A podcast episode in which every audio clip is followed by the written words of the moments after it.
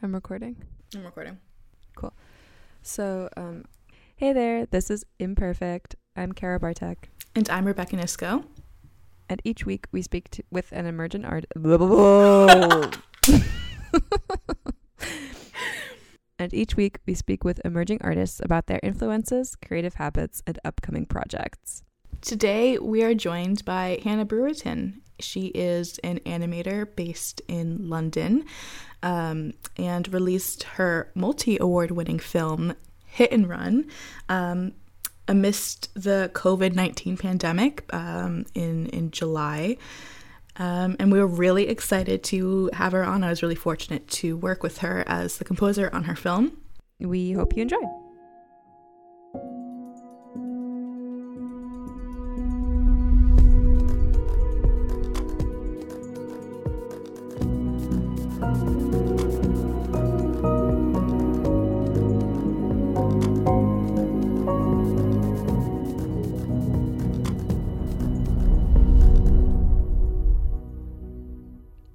Hey, Hannah. Welcome to the show. Thank you so much for being here. Could you start by introducing yourself? Okay. Hello, I'm Hannah, and I'm based in London, in Newham, in East London, and I'm an animator and film filmmaker. We're so excited to have you on the show. Thank you so much for inviting me. Of course, yeah. We noticed that you work across so many different mediums.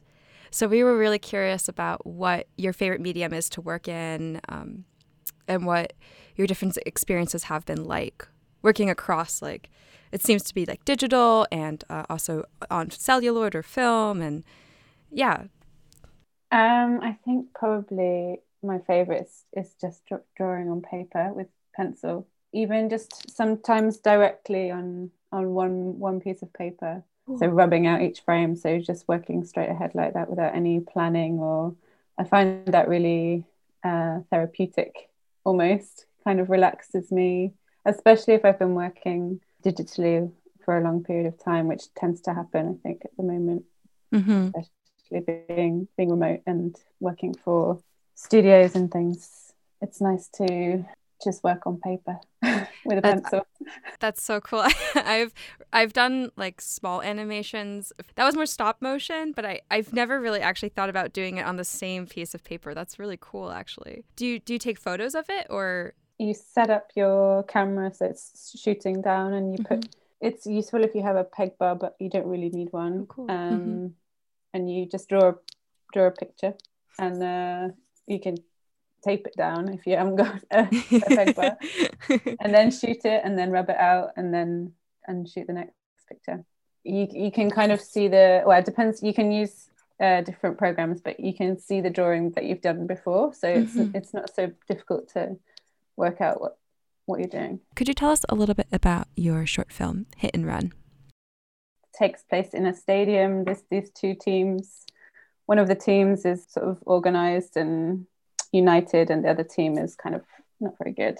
And the more sort of organized polished team is cheating. And then there's this approaching al- it's supposed to be an albatross but everybody thinks it's a seagull which i mean is it's not so uh, far from the truth.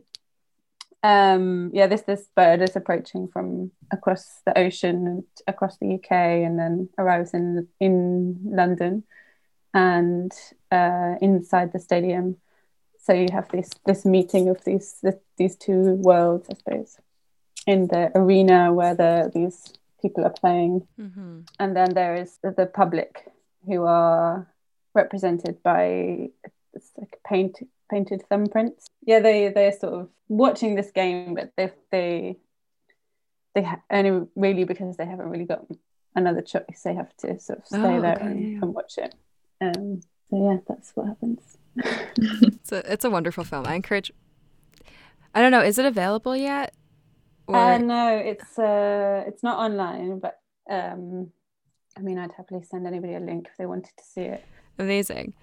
I was just gonna veer into writing and just how she comes up with the stories and um so like what your process is like do you start with a character or with a story or something else really altogether so for this for this most recent film hit and run i i had kind of a not very straightforward start to the project. And I knew I had to make this film, and I had an idea about what I wanted it to be about. I was really distracted by what was going on in the UK at the time, and I couldn't focus much. So I started just doing animation on paper under the rostrum and built up a few different tests and things like that. And then I still couldn't think of a way of putting everything together. So I started writing. I wrote so many scripts for this film that doesn't have any dialogue at all. but it was really useful to get all the ideas out and to help me understand what was what I wanted to talk about or what the main message was that I was interested in. And then eventually, I think, I guess this whole tone of the writing was kind of similar, even though the scripts were all really different. The tone was really similar, and that is this kind of satire genre, I suppose, that I've that I that I ended up with in the film. And then it just took like an image in my head to have the sort of film come out after that. So it was all sort of it wasn't very straightforward basically. what was that one image that you finally latched onto that helped you kind of bridge the gap from say like a development of an idea to fleshing it out more? I've been watching a lot of interviews. So At the time, there was a, a election campaign going on in the UK, and I am somebody who watches a lot of politics shows mm-hmm. and things, and I had been listening to these interviews and getting really frustrated because there was no space for dialogue. They weren't talking about policies. Mm-hmm. There was no no no the um, the conservative politicians were were just using slogans to to sort of derail any kind of mm-hmm. interview situation. So you couldn't mm-hmm. you couldn't understand anything from the from the interview except from these three words: "Get it done, get Brexit done." Okay, yeah. And um, so it was almost like the question the interviewers kept throwing these questions at these people at these politicians, mm-hmm. and they were just batting them away with this slogan. So so then I think, oh yeah, okay, we've seen this before as well. It, it, we saw it last year or whenever it was in the States. Yep. Everything you're saying, I'm like, uh huh. yeah. yeah. So, yeah, so then it sort of made sense that instead of having a cricket bat, it would be mm-hmm. a, a baseball bat. So, yeah, that was the image that sort of came into my head after watching a series of just really infuriating interviews. I, I told Rebecca this when I saw the film, but I absolutely loved the metaphor that you set up. We both did, I think. I'm speaking for Rebecca yeah. now, but working on it with you, I, I, you know, during COVID was a really unique experience. So, I mean, and I say that in the best way possible. It, you know, taught me so much working with you. But what was your experience working on it when uh, COVID just hit? You were kind of in the middle of it. So, how did it affect your process? So uh, we as you were saying earlier we we saw each other maybe t- once. We had a face-to-face meeting before because yeah. uh, Rebecca was composing the music the score for the for the film. And I mean I've I, I didn't have any experience working with musicians or sound designers or anything so I didn't have any a lot of the vocabulary I needed. And then we couldn't even meet in person so it was quite hard to I don't know express things without knowing anything, without knowing what I was talking about, basically. Um, but you somehow understood what, what I wanted and and made the, the this fantastic score. So yeah, I think seeing seeing you, not being able to see you, not being able to see Al, who's the sound designer. He did a fantastic job. Also oh for you gosh. guys, not not being able to. But I feel like you would have maybe it would have been good for you, to get you two together as well. I guess you're both you both have a similar role or um, knowledge base. So that was quite difficult. And then, I, I, mean, in terms of lockdown, for me, was wasn't so bad because the the film was digital, so I it wasn't like a stop motion film. I didn't need a lot of space for that, so it was fine working at home. But the first, I mean, the world was collapsing and it suddenly seemed extremely pointless to be making a film and I didn't yeah I didn't for for about two months I didn't do anything because I mean I was just watching the news all the time I don't know I, was, I think like everybody else we were yeah shocked and scared and yeah. feeling a mix of things that we didn't expect to be feeling at that time. But then when they sort of told us you have to you have to do something because you have an exam, I started working again, but obviously lost so much time that I I then didn't have any time to think about it really. So we're just working 14 hours a day. Oh. In the summer, as well. so no. oh god. After you've had that break for a while just to like get back into that 14 hour gotta grind, gotta get it done is really I empathize with you. That's like it's not easy. on top of everything else that was going on. I I'd be curious to know how how far along in the film were you when everything kind of came to a standstill and then what were the were there like major changes that happened just because of your time crunch that affected the final film? I mean, there were things that I would have, yeah, would have gone back and fixed, and it's kind of hard to know if how it would have been if if I mm. hadn't been in that situation. But right, right. I, I mean, there weren't really any huge changes, but I I hadn't I had a, an animatic, I think, and I, I maybe started animating. I'd done like one or two shots, but yeah, it was quite early on in production because I had this really long sort of development process. Mm-hmm. No, it didn't. I mean, it didn't change that much. Maybe, yeah, even in terms of the characters, because obviously, you know, politics. It was a topical film. Right, right, right. Things change quickly in politics, and so maybe I would have had. It just turned out that the the characters I had were characters that well, so the the characters were based on real people. Right and the people who are now more relevant are also in the film just because I I, I chose them. They I don't know they were they seemed to me to be quite prominent during the campaign, right, as well. So um, so I didn't have to change it really much. I think I could have changed it, but yeah, it was kind of a rush at the end. So, so I just needed to get is. it done. Yeah. As, uh, yeah.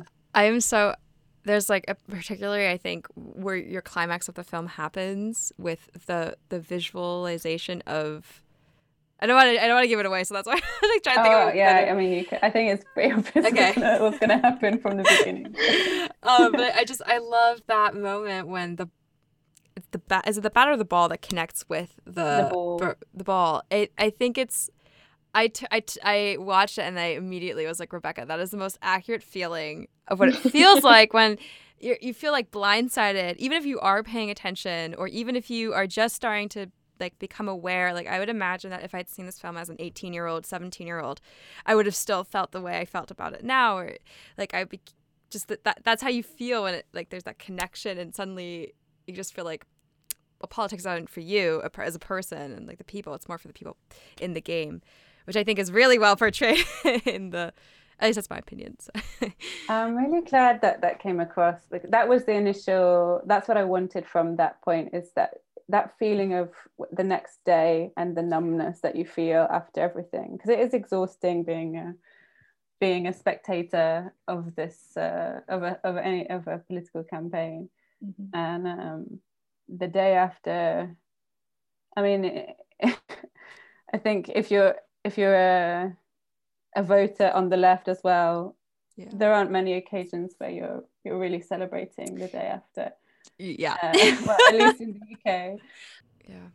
I I really I want to like go back a little bit about the spectators being your thumbprint you said. I think that's so cool. I and I just I sense like like identity is a big part of like the themes that you operate in and the thumbprint is obviously a very big like indicator of identity. So I don't know. Could you talk about that a little bit more? Like elaborate on that? Like well, so identity politics was part of the oh about campaign. Thinking, yeah, uh-huh. um, thinking about during my sort of research and um and initially the the audience were just like little blobs of paint. I think it was paint, yeah. And then actually it was one of my tutors, Dan saw. He thought that they were thumbprints. like, oh, that's really good idea. Thumbprints. that's, that's awesome. I didn't want it to because I guess you could interpret that as um, just sort of digits, just having mm-hmm, mm-hmm. numbers. Mm-hmm. I guess like of the public are just numbers. Well, definitely in that stadium. I mean, there's like a thousand of them. How many? like there were so many, it was, but it was really cool texture. But I didn't want it. I didn't want them to have no uh, agency at all. Mm-hmm. I wanted mm-hmm. them to. Have, so, in the end, there is some mm, sort of limited degree of agency that they that some of them use, but yeah, that was part of it. I just thought, you know, we have to what can we do we you do feel so without agency especially when you you get so involved in a campaign and then you vote and you can you sort of knock on people's doors and then the next day it's worse than you could have imagined and what yeah you just feel mm. like mm. what can you do i don't know you can make art. you can make very effective art. yeah, I didn't want it to be that depressing. right. I mean, I don't believe that we are completely without agency. That's not what I believe at all. But yeah, just limited. Mm-hmm. I think especially as a creator, it's it's hard when you're like observing the world and you feel so much passion for something, and everybody else probably also has some degree of passion, but you don't see it necessarily. And then it's reflected back in these like numbers and stuff. So I definitely but I think it was effective. Are you, are you interested in social commentary, and is that a part of your artistic vision? Yeah, definitely. I am, and I am kind of struggling to understand at the moment how animation can work with with topical. I mean, it works as social commentary, but I really like satire, and for political satire to work, it has to be quite fast. It has to be made mm-hmm. quickly, and I'm trying to work out at the moment how if there's a place for animation in that kind of space. I, I don't know. I think there have been really successful live action series, satire series, and uh, and even animated ones as well. There was one in the, ni- in the early 2000s. It wasn't really successful. That's not because it was because of the funding situation, I think, more than anything.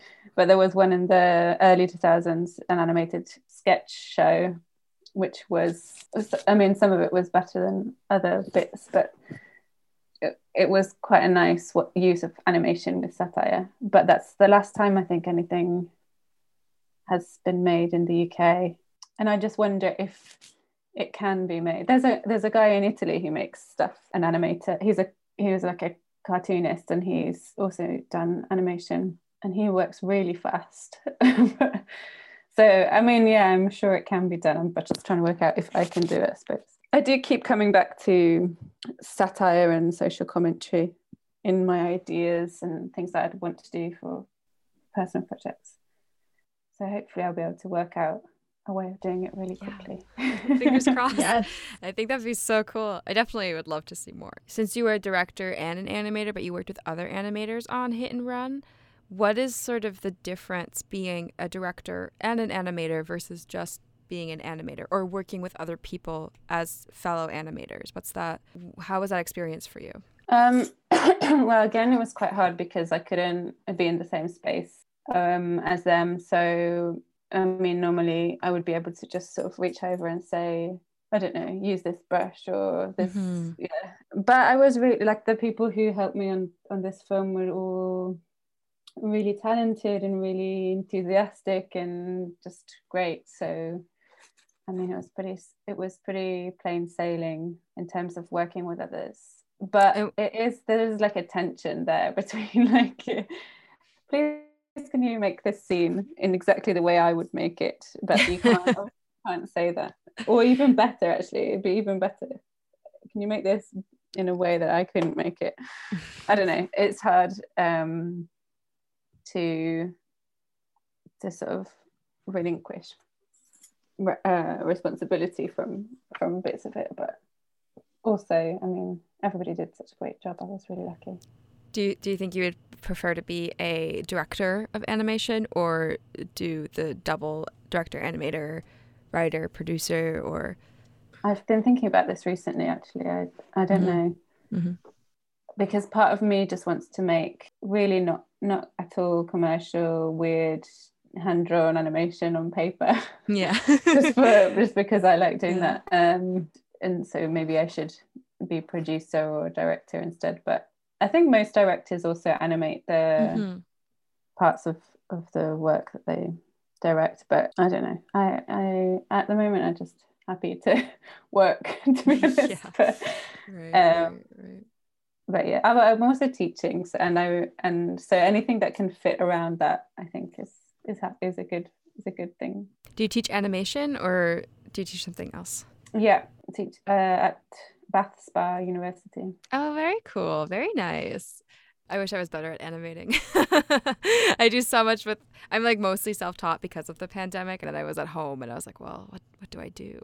uh, as a filmmaker, what do you do uh, in your in your room that you grew up in? But um, I think a lot of um, animators get into animation through that just sort of making stuff at home. That's mm-hmm. how I did. That's how lots of people. I mean, I never studied. I studied animation for the first time at RCA. So. Oh, okay, yeah, yeah. How long have you been animating for? I guess. I mean, I tried to to be an to teach myself like the basics of animation before 2018 when I started the MA.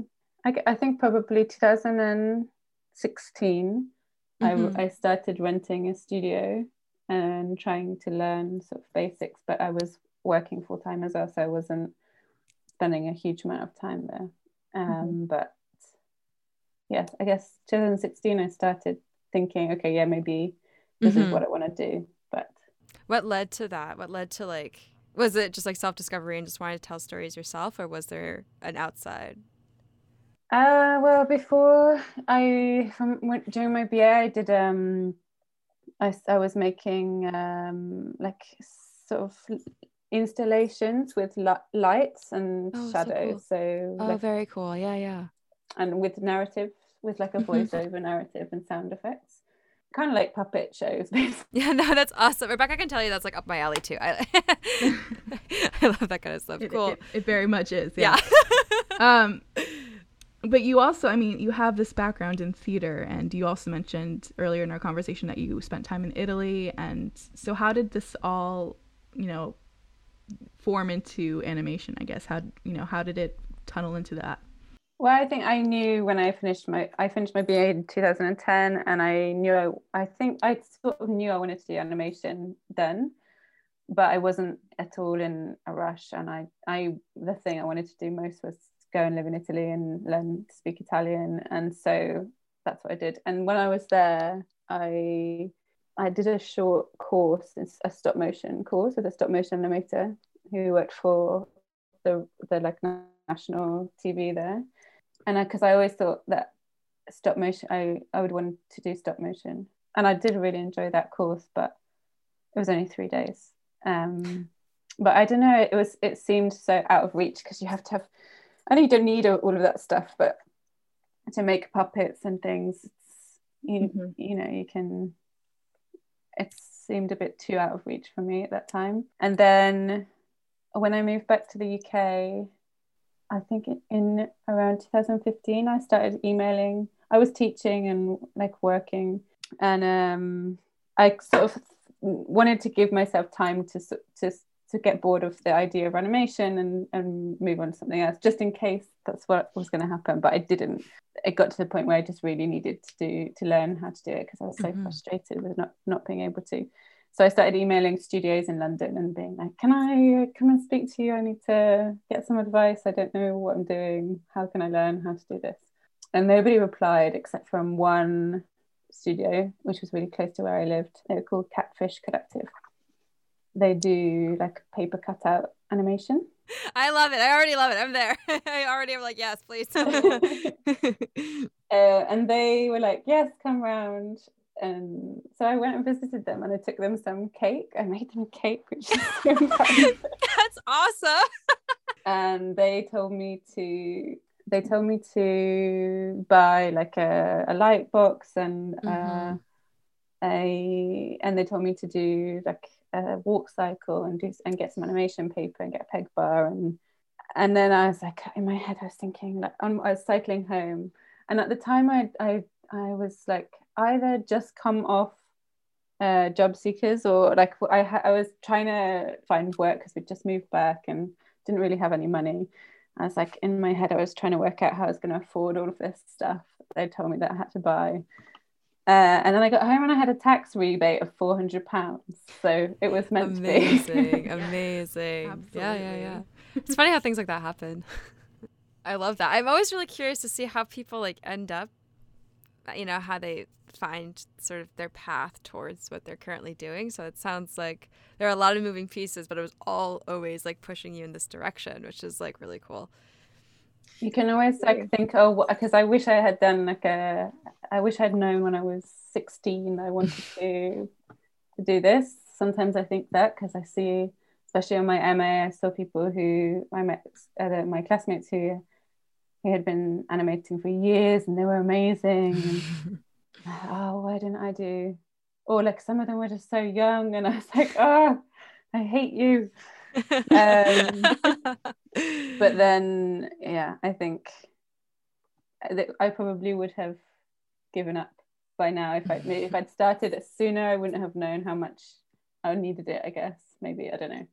But also, I mean, the way that you got to where you are, I mean, that's definitely worth something. I mean, it brings gives you such a unique something unique to the table um, through all of your experience. I'm interested in uh, hearing your answer about it because I I love to collaborate with people.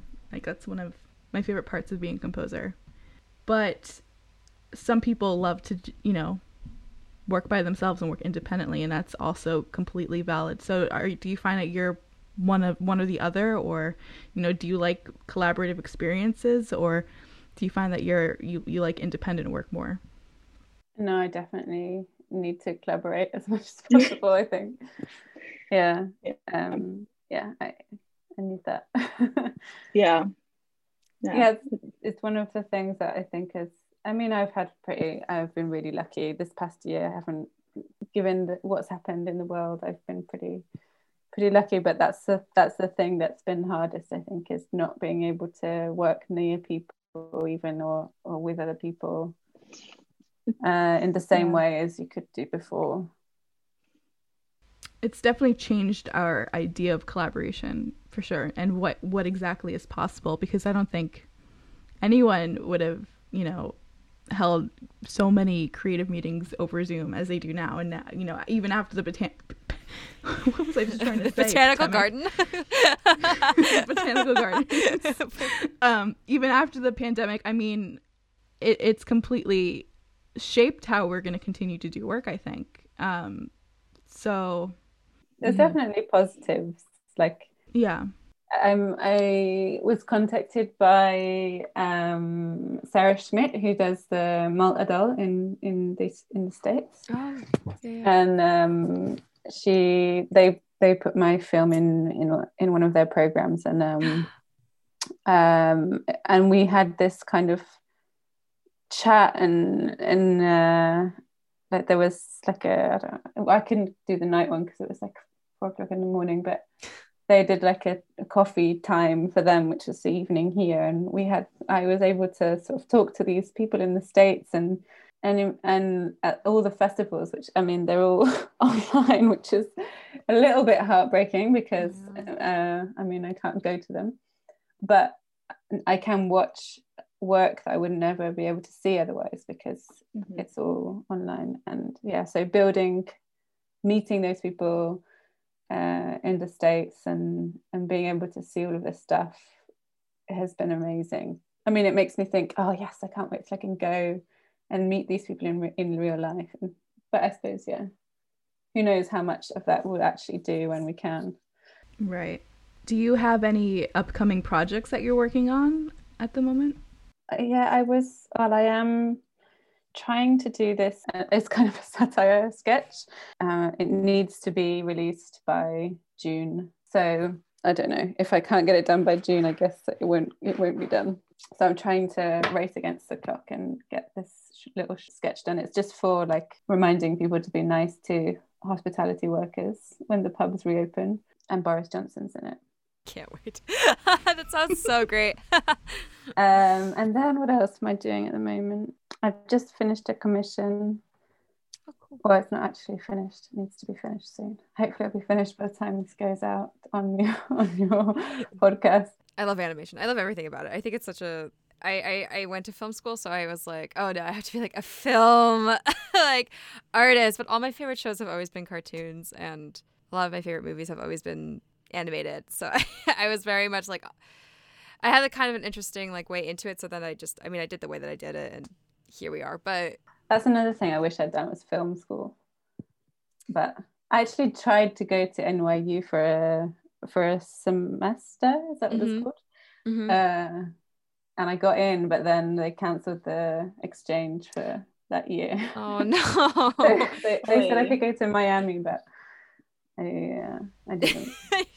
honestly like i don't want to no shade on miami but i i feel like it's not a comparison to new york city when you're like getting preparing for new york yeah well hopefully you can hopefully you'll have an opportunity to come to new york city not so far away uh and yeah i think if you want to yeah, yeah, yeah.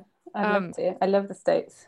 have you have you traveled a lot in the states or just No, I've only been to New England and, and New oh i'm sorry no, I loved it. I, I really loved it. Boston. Don't be cool. sorry. New England is very here beautiful sometimes. you know, it, it really is. It really is. But you know what it's like when you're from somewhere. Yeah. I loved it. I think it was amazing. Yeah. Yeah. I New had York was just one of my favorite cities. I think it's insane. It's a, it is. I yeah, it, it's a crazy. I, I think I know I love it because I hate it so much, but I also really love it. You know what I mean?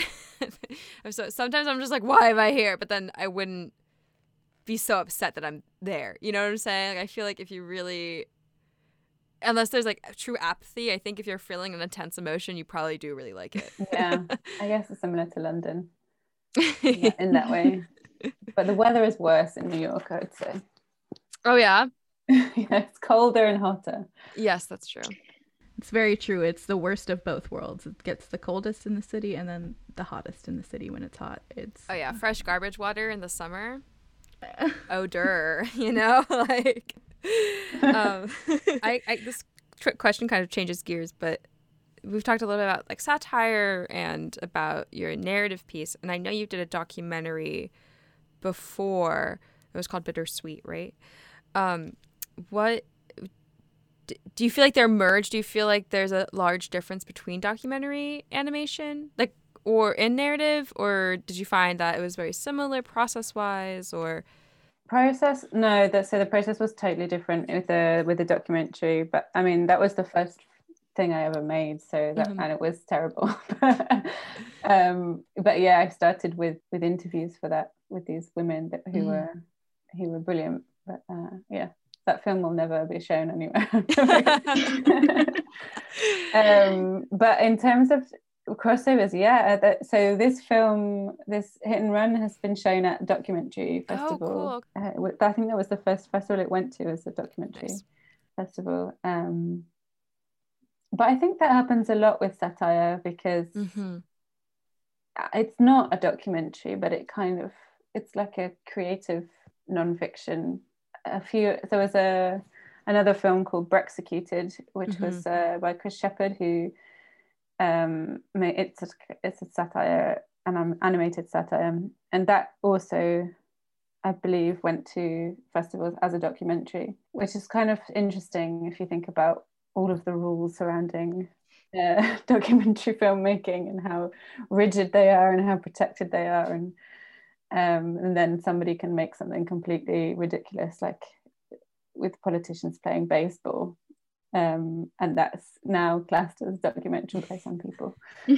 It's quite funny. Um, but I don't know so like it, a few of the things in the film were did actually happen in a different context. Uh, like Boris Johnson did hide in a fridge um, during no as ridiculous as it seems uh, during his campaign but it wasn't in a stadium and he wasn't a cartoon character etc I don't know Right, right. it's a there's definitely crossovers and they're, Mhm. they're quite fun to to exploit I really like mockumentary stuff as well especially Oh, mockumentaries are brilliant, animated mockumentaries Yeah.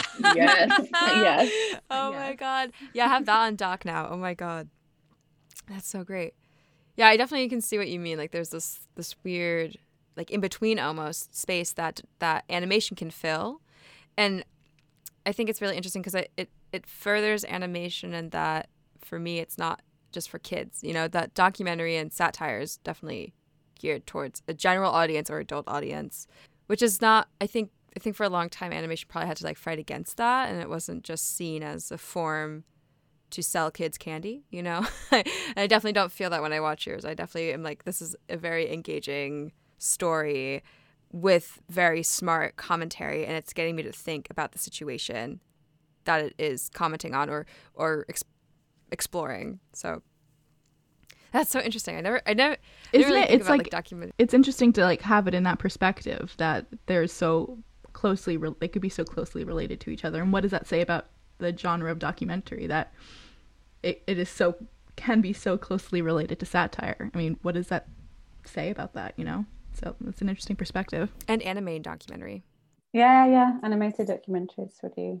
It can it works in different ways. I suppose it can add something kind of emotive level, mm-hmm. I guess. But I think yeah, with satire, that's what that's what it has done for since since I don't know time began. It's like make people tries it tries to make people right. think about what's happening and and and criticize it, I suppose, or, or at least scrutinize what mm-hmm. they're seeing, or or even just laugh at it because at least you're not at least you're sort of aware of it then even if you're just laughing at it Absolutely. there's some really good ancient satire like drawings or illustrations which are you know quite risky considering in those days you could get your head chopped off for being a satirist where they are you talking like ancient sorry are you talking about like ancient greek or even older well yeah greek oh, ancient so greek. Cool. I, think, I guess that's where it started i don't know but i mean it's probably been around since we forever yeah. yeah. um but yeah people have been quite brave with their satire in the past yes absolutely for sure. Artists are brave. That's the that's our like little finite point. Artists are brave. Artists are but they brave. are. I, i'm making i'm making fun of it but no but you know but no but speaking of being brave and, and courage um what advice would you give to an emerging artist who is cautious or scared to share their work? Because I know when I was saying was I know when it comes to putting my music out there when I was starting out it was really it was I was just hesitant about it because sharing your art is such a vulnerable experience. And um, when I go to your Instagram I just love seeing all you know your art just shared like that. And so I was just wondering yeah what your advice was to those who are cautious about sharing art.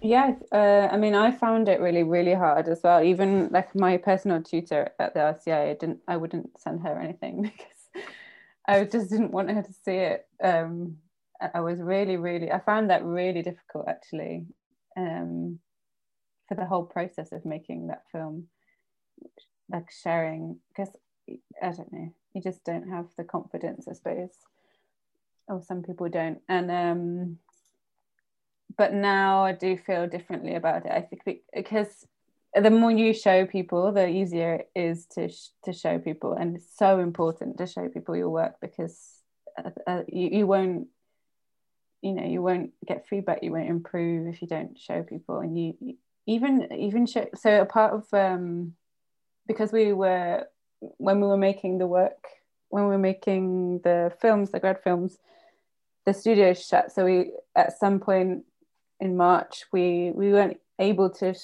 share our work with the people sitting next mm-hmm. to us, which mm-hmm. felt much more comfortable and easy. And also, those people were animators. They're they're making films at the same time. And so it all became, oh, I'd have to send this file to this person, and then mm-hmm. I won't be able to see their reaction, and I won't be able to know if it's a load of shite, basically. And um, and then uh, I sort of couldn't face sending my these files to my tutor and and not being able to read her reaction or so I I started sharing them with like my friends who or my partner who was around me who has no experience or no interest really in filmmaking or animation. And um, and uh, and that was really useful too. So getting getting the perspective of anybody really is is is going to be valuable for you. And it doesn't really matter if somebody says that it's not very good because you know, hopefully that will help you in, help you improve as well. But I, I mean, it is really hard. And Instagram is kind of good because it's, you know, it sort of gives you a bit of confidence. But it's uh, also, I don't know, I haven't really been using it much recently because I'm just lazy. And then you, you sort of feel bad that you're not doing anything and even though you are doing something but right. you're just not yeah so i don't know instagram is a good way of if you're in a position where you can share quite regularly it can be great but otherwise it can also be quite dangerous i think for your self-esteem but yeah i know yeah. it's hard it's hard but you have to do it that's yeah. what that's what my advice is just do it not sponsored by nike but just do yeah. it yeah just get it done yeah it's like get the hardest done. hurdle for sure I mean, I felt that way too. And it's just a matter of like, I don't know if it's like a thing of discipline or just like, like, you know, grin and bearing it and just doing, yeah. Yeah, just doing it. I think, you, you know, ask people who you respect as well for, for mm-hmm. to look mm-hmm. at your work. Like I sent it to a political cartoonist who works for The Guardian, the mm-hmm. newspaper in the UK. Oh, wow. Um, and that was really good because he was, I mean, I don't know how genuine he was being, but he was really his his feedback was in was sort of interesting because he has this experience in his career and and you know I'm, I really respect him as a as a cartoonist and and a satirist as well. So hearing, I think choosing who you ask for feedback as well is really important, and ask people who you know because he's not I'm never going to meet this guy. So it doesn't really matter if he if, if he replies or not. Or so yeah, you've got nothing to lose in, in most most cases. I think. I like that advice. I like that advice too. Like, just really have to just assume.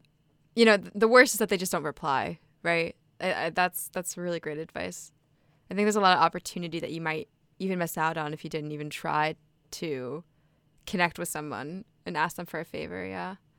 Shoot for the moon. Even if you miss, you'll land amongst the stars.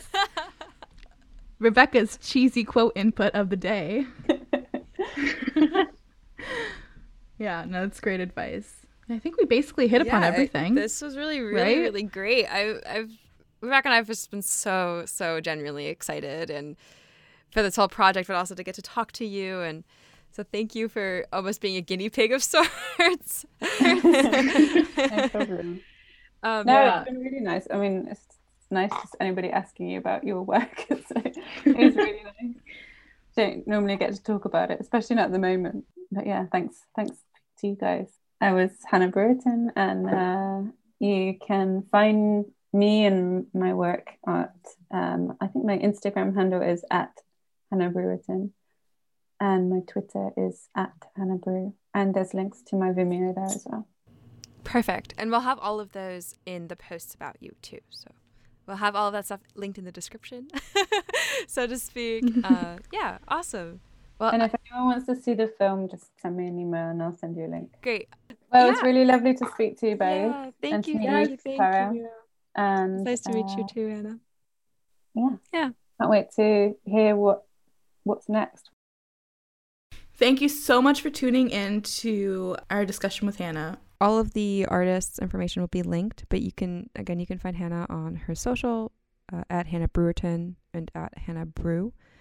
And all of her uh, reel is linked on her Twitter and her Instagram. You can follow me at, at Quiet Open Space, all one word, on Instagram. And you can follow me at Rebecca Nisco Music. And for more information about our podcast, you can follow us at the podcast Imperfect on Instagram. If you're an artist and would like to be featured on the show because you think it is so awesome, you can always send us an email at thepodcastimperfect at gmail.com.